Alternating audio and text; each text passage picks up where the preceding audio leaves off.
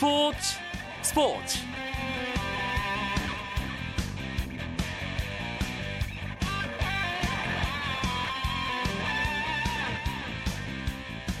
안녕하십니까 스포츠 스포츠 아나운서 이광용입니다.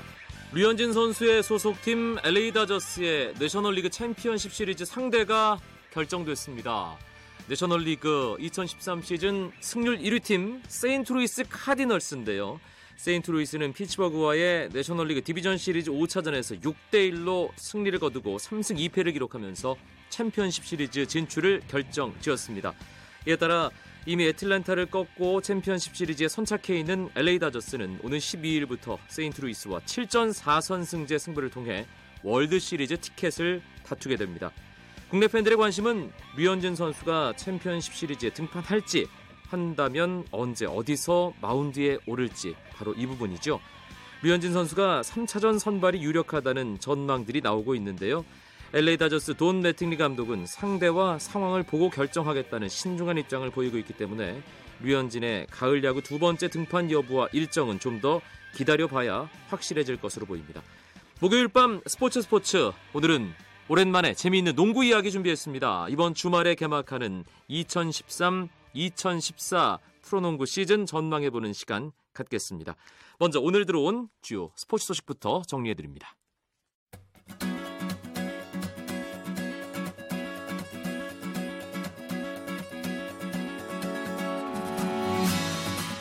이번 시즌을 끝으로 프로야구 자유계약 선수 자격을 얻는 기아의 윤성민 선수가 미국 프로야구 진출을 타진하기 위해 주말 정도에 미국으로 떠납니다.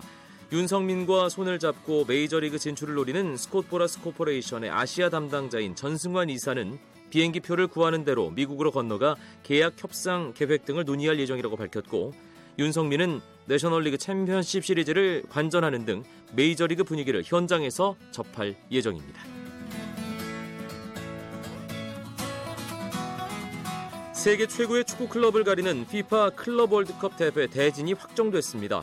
오늘 모로코 마라케시에서 열린 대진 추첨 결과 아시아 챔피언스리그 우승팀은 1회전에서 아프리카 챔피언스리그 우승팀과 맞붙게 됐습니다. 지금 우리나라의 FC 서울이 아시아 챔피언스리그 결승에 올라 있죠. 중국의 광저우를 꺾고 챔피언이 될 경우 FIFA 클럽 월드컵에 출전해 아프리카 챔피언과 1회전을 갖게 됩니다. 박지성 선수가 잉글랜드 프로축구 맨체스터 유나이티드가 배출한 위대한 국가대표 25명에 선정됐습니다.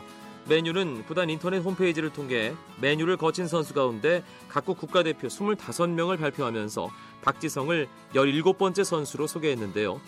대표팀과 소속팀에서 한결같은 노력으로 최선을 다했고 아시아 선수로는 최초로 월드컵 3회 연속 득점을 기록하기도 했다고 평했습니다.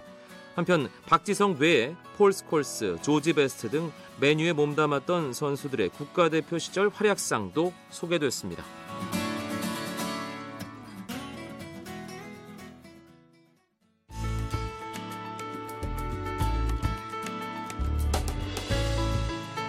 스포츠가 주는 감동과 열정 그리고 숨어있는 눈물까지 담겠습니다. 스포츠 스포츠 이광용 아나운서와 함께합니다. 그동안 목요일 밤 해외 스포츠 이야기로 청취자 여러분과 함께 해왔는데요. 날씨가 쌀쌀해지면서 이제 본격적인 겨울 스포츠, 실내 스포츠의 계절이 돌아왔습니다. 저희 스포츠 스포츠도 목요일 시간에 약간의 변화를 줬습니다. 당분간 목요일에는 해외 스포츠 이야기와 함께 프로 농구 또 프로 배구 소식 전해드리는 시간 준비하겠습니다. 오늘은 먼저 이번 주 토요일에 개막하는 2013-2014 프로농구 시즌 전망을 해보겠습니다. 함께 해줄 두 분 소개해드리죠. 월간 점프볼의 손대범 편집장입니다. 반갑습니다. 그리고 오랜만에 인사드리네요. 박상혁 농구 전문 기자 잘 지내셨어요? 안녕하세요. 박상혁입니다. 네. 손대범 기자, 조현일 기자 늘 두 분이 나오셨어요. 네. 농구 잡지계의 실과 바늘. 우리 바늘은 어디에 두고 아, 혼자 나오셨나요? 바늘은 실을 놔두고 예. 좋은 곳에 갔습니다. 좋은 현재 곳이요? 필리핀 마닐라에서 이 NBA 시범 경기가 열리고 있는데요. 저만 쏙 빼놓고 관전을 하러 갔습니다. 보면 늘 조현일 기자는 손대범 기자 쏙 빼놓고 어디 좋은 데 많이 다니더라고요. 그러게요. 예. 그리고 박상혁 기자. 네. 사실 손대범 기자, 조현일 기자, 박상혁 기자 이 세 명이 아주 아주 농구계에서 절친 3인방으로 알려져 있거든요. 네. 저희가 먼저 방송하면서 실과 반을 이렇게 별명을 지어드렸어요. 손대범 기자, 조현일 기자에게. 그 원래, 기자는 뭐가 좋을까요? 원래 제가 바늘이었고 예. 이게 현일이는 낄 틈이 없었거든요. 제가 잠깐 그 나가 있는 사이에 껴는 예. 모양인데 자리 비우면 안 됩니다. 그래서 그래서 아쉽지만 제가 골무로 아. 그 다치지 않게끔 조현일을 견제하기 위한 어떤 방어막을 치고 아 그렇습니다. 네. 바늘에 찔리지 않기 예. 위해서. 처음 알겠습니다. 이미가 좀 많이 퇴색됐지만 일단 네. 예, 이제 어, 두 분 조현일 기자 포함해서 세 분이 참 바빠질 때가 됐어요. 네. 어, 10월 12일 바로 내일 모레 돌아오는 토요일 2013-2014 프로농구 시즌 개막을 합니다.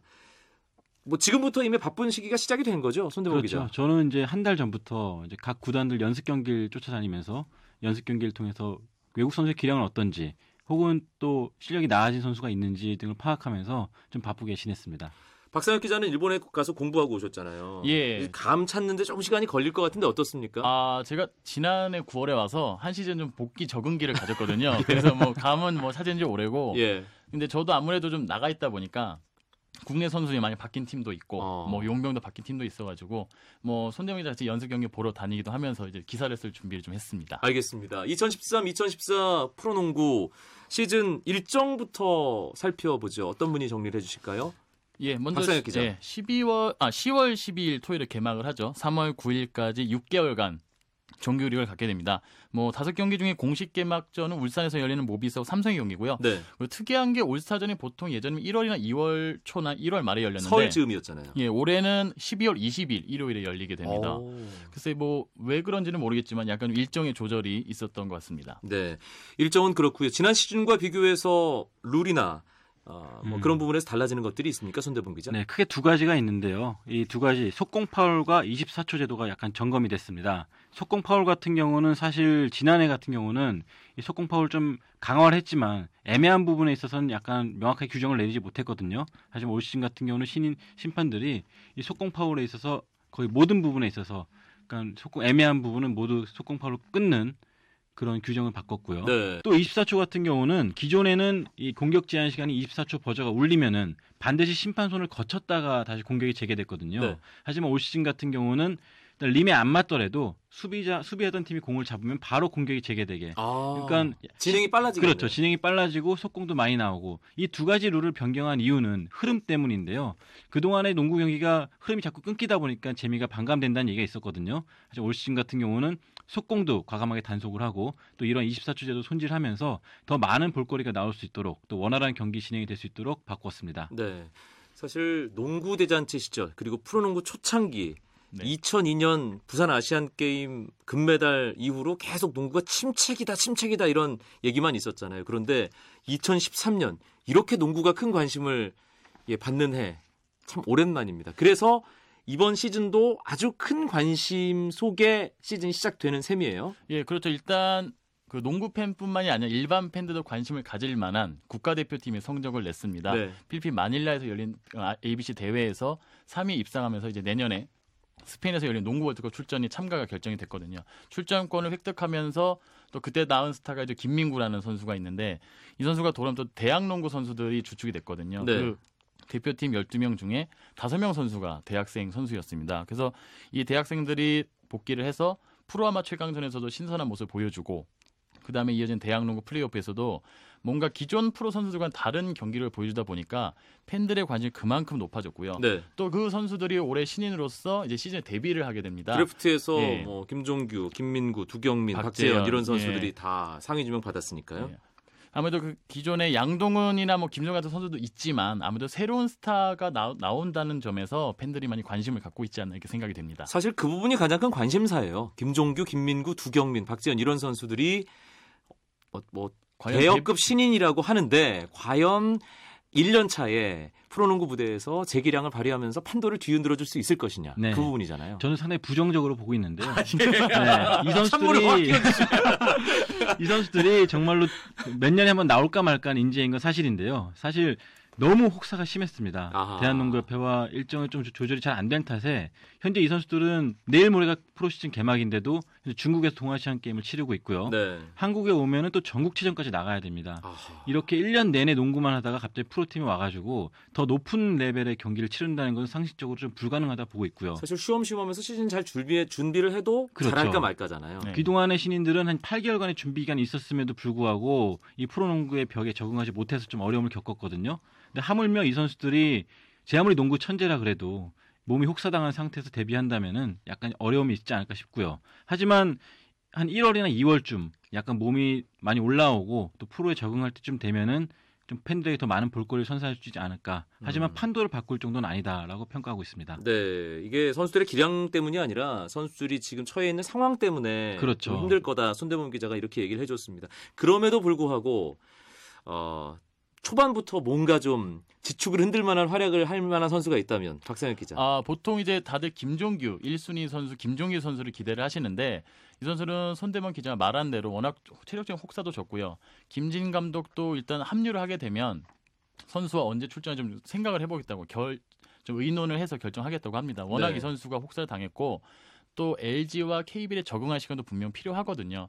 그런 점에서는 기대되는 것이 어떤 각 팀의 취약했던 포지션에 들어간 선수인데 그런 의미에서는 저는 개인적으로 KGC의 그 전성현 선수를 꼽고 싶습니다. KCC 전성현 예, 선수. KC 인삼공사에 아 KGC의 예, 전성현 KGC, 선수. 예, 예. 예.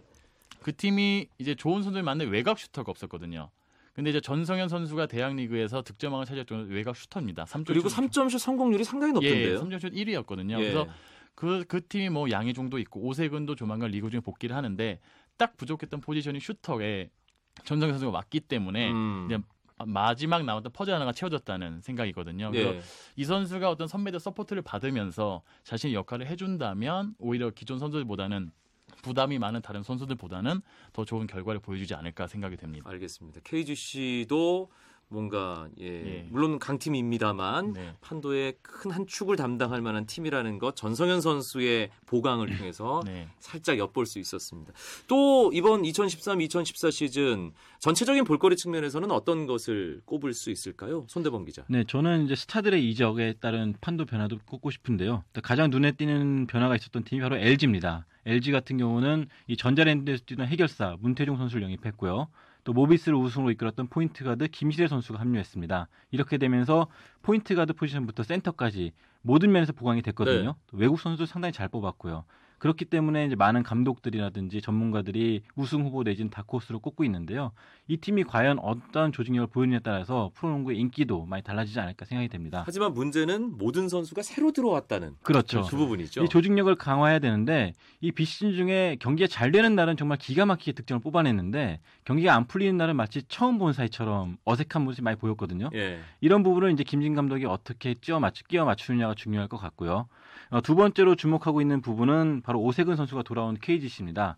아, 박상혁 기자가 말했듯이 이 KGC가 지금 현재 포지션별로 이 부족했던 부분을 조금씩 끼워 맞추고 있거든요. 여기에 오세근 선수의 파워만 더해진다면은 어, 지난 이 두 시즌 전에 우승을 차지했던 그런 전력을 또 되찾지 않을까.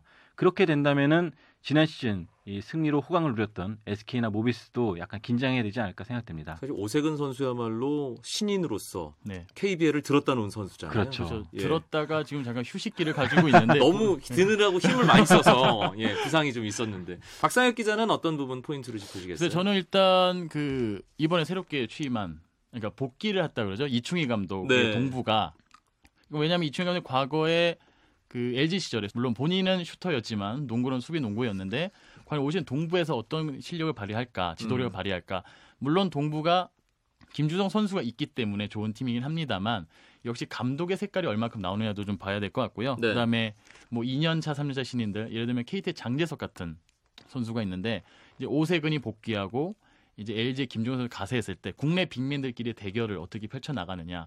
이 선수가 비시즌의 연습 경기 도중에 좀 모비스한테 좋은 모습 보여줬어요. 그래서 어, KT의 모 코치 분께서는 이제 장재석이 있기 때문에 우승도 할 수 있겠다 오. 이런 얘기를 했는데 그 말 끝나자마자 그 다음 경기에 좀 망쳤지만 어쨌든 이- 이 선수가 가능성이 있기 때문에 좀 그 국내 빅맨들의 대결 지켜보셔도 좋을 것 같습니다. 알겠습니다. 목요일 밤의 스포츠 스포츠 오늘은 이번 주 토요일에 개막하는 2013-2014 시즌 프로농구 전망해보고 있습니다.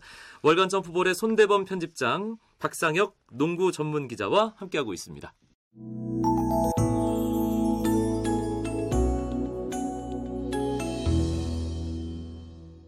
자, 이제 2013-2014 프로농구 전체적인 판도에 대한 이야기를 해보도록 하겠습니다. 지난 시즌 강팀 세팀 SK, 모비스, 전자랜드 정규 시즌 성적 순입니다. 우승은 모비스가 했지만 네. 예 어떨까요 이번 시즌 이 세 팀? 저는 손대본 기자. SK와 모비스 같은 경우는 올해도 우승 후보라고 보고 있습니다. SK는 전력에 큰 변화가 없었고 또 이 젊은 선수들끼리 똘똘 뭉쳐서 쾌거를 잃었기 때문에 이런 부분이 좀 마인드를 끌어올리는데 도움이 됐다고 보고 있고요. 모비스는 김시래 선수가 떠났지만 유재학 감독이 있습니다.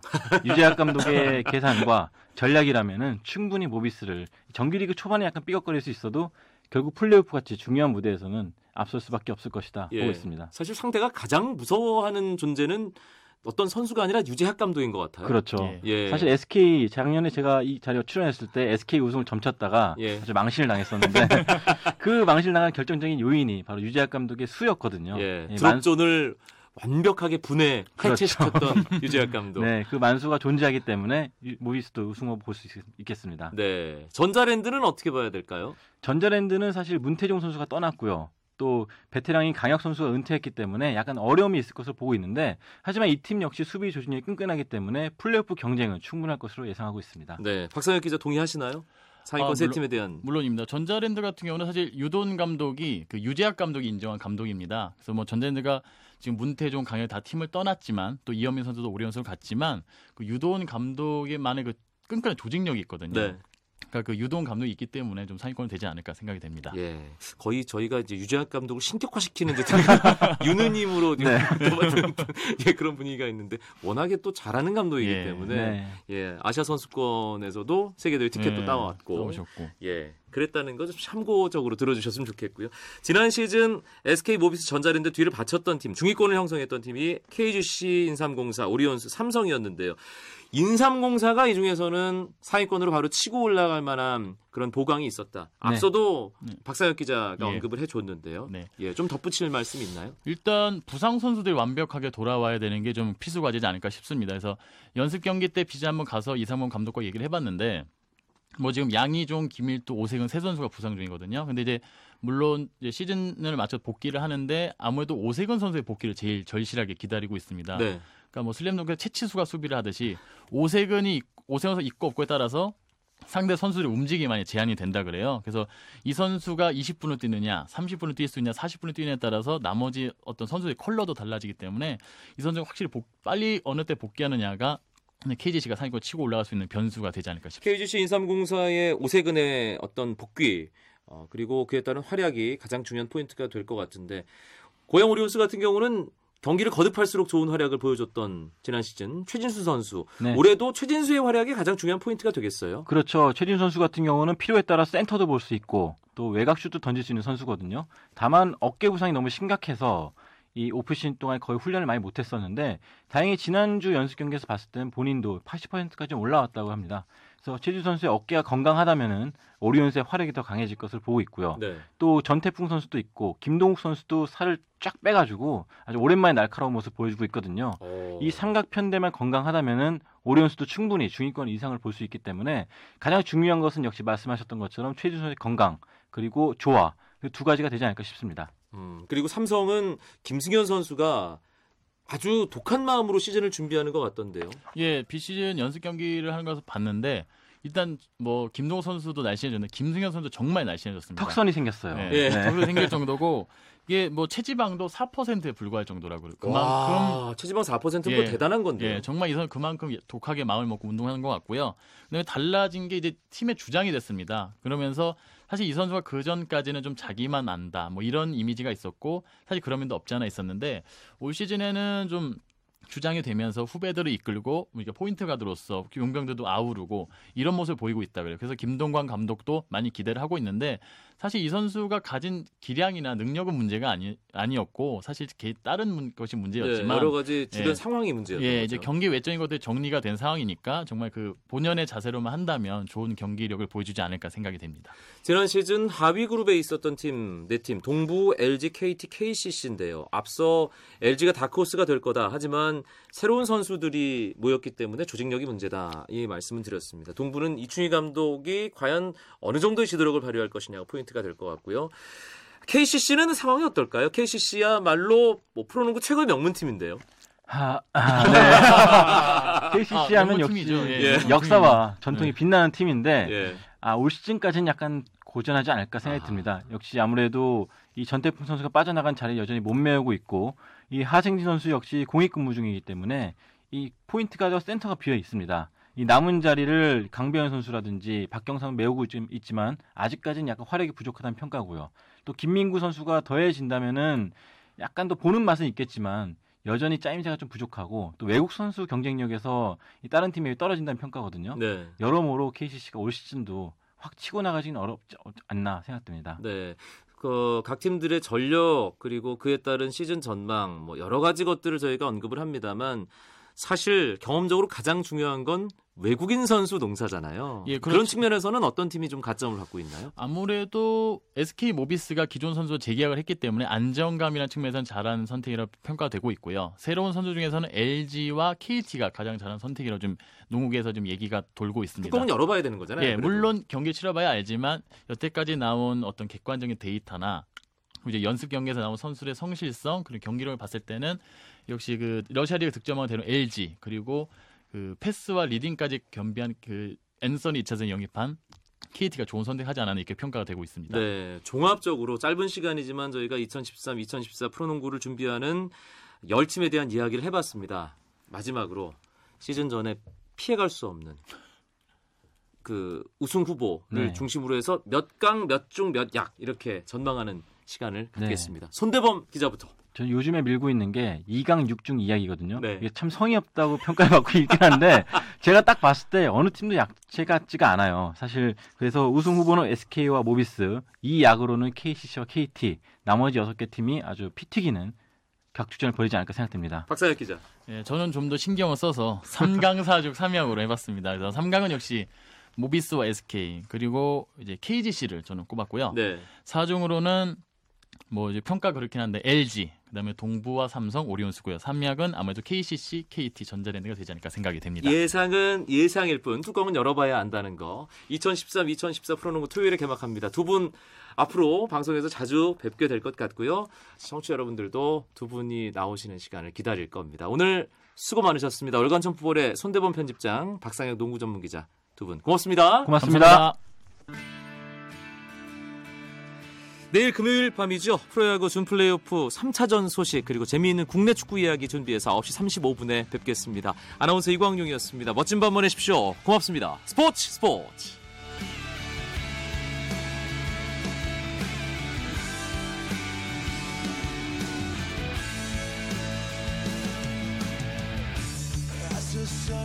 Down in front of me, reminds me